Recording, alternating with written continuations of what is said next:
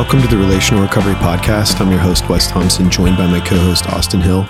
Today, we're in part five in our conversation. We hope you enjoy.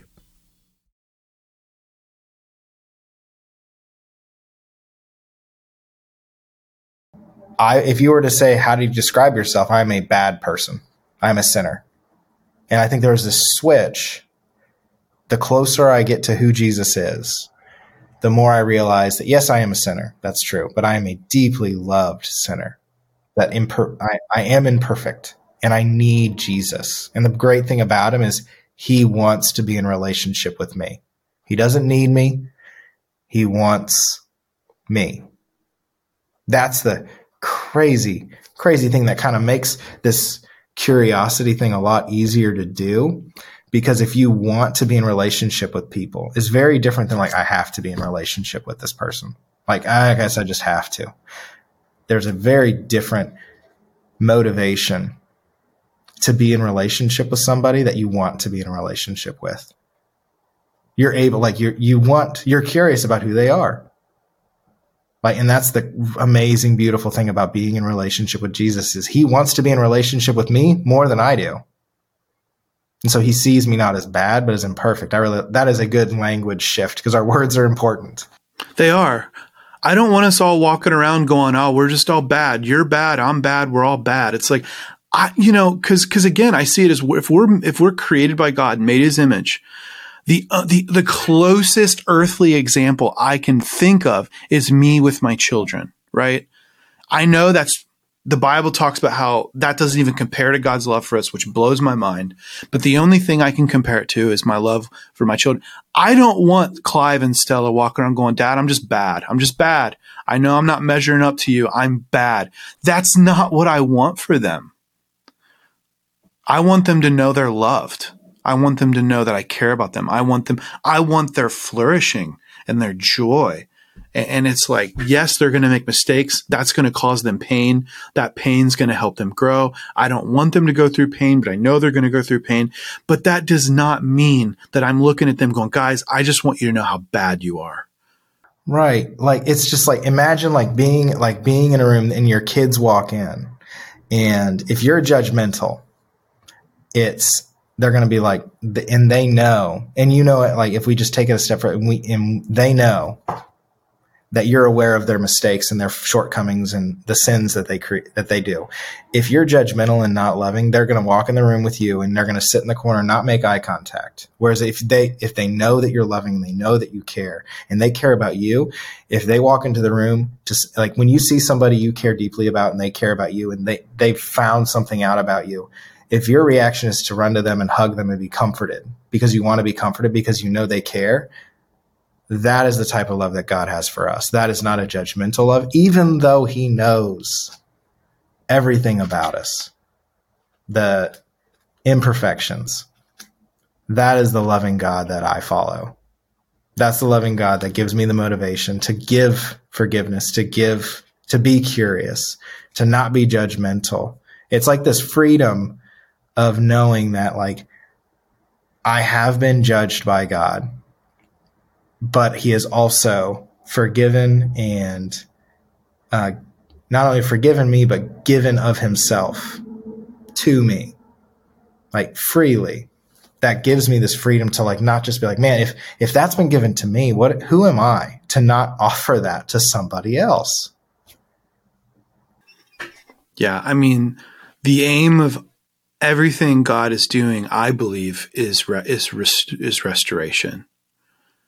Is is taking if we're all like a big family, it's like God is the Father, and He's trying to bring, He's trying to make all things new. There's this passage right in Revelation, the last book in the Bible, where it's like God is making all things new, and I think that's what we yearn for in our bones, like that when when we turn on the news and every and everything's negative, I think I think we can rail against that, but I think there's this yearning in in the soul in the souls and in the psyches of image bearers of God as human beings where we yearn for that newness. We yearn for that restoration. We yearn we yearn for perfection, right?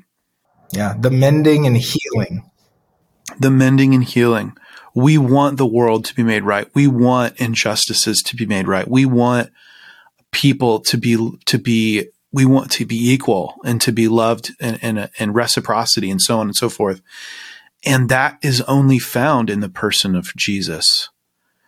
And, and I think, I think when, again, to full circle, when we lose sight of that, we end up doing really unhelpful things. Mm. Yeah. And it's the, like it, those to restore something, to heal something, to mend something means we've identified that something is broken.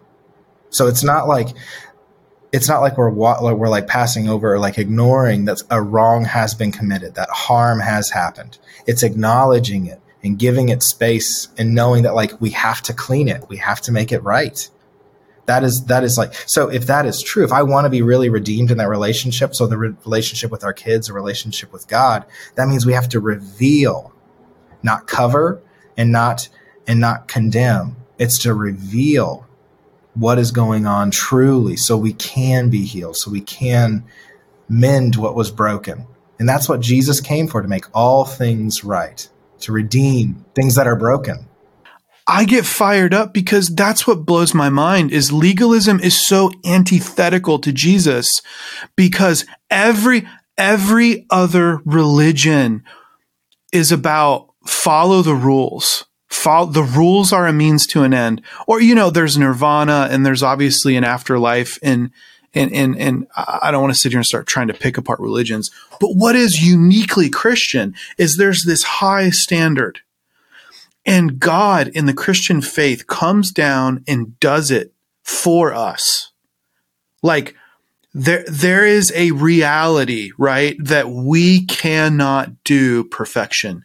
And so God in the person of Jesus comes down and, and ultimately all of that stuff that we see in the life and death of Jesus, what that's aimed at is God basically saying, I'm going to sacrifice myself I'm to, to remedy the injustice of the world, right? Because some people might say, well, that sounds weird. Why does he have to suffer? Well, because if you go in any courtroom, like you think about Jeffrey Epstein, you think about all these different, you know, the Me Too movement across the board. Nobody, when you, you read any article, if somebody just said, guys, I'm sorry, can we just forget about this and move on? People would be outraged. People want wrongs to be made right. And a part of that is justice. A part of justice is, is repayment, is retribution, is somebody's got to pay. And ultimately, it's what God did in the Christian faith is God said, I will pay. I will pay. Uh, and he's the only God that forgives. That's it. Like, look at, look at the other, like, I'm not an expert at a whole bunch of other religions, but like Jesus is the only one that forgives. All the others are follow these rules and then we'll see if you make it. Do these things and you'll be okay. Jesus is the only one where it's like, you're imperfect. I forgive you and I love you. And I'm going to take on, I'm going to take on all of that on your behalf. Thanks for listening to this episode of the Relational Recovery Podcast. We'll be back tomorrow with part six in our conversation. We'll see you then.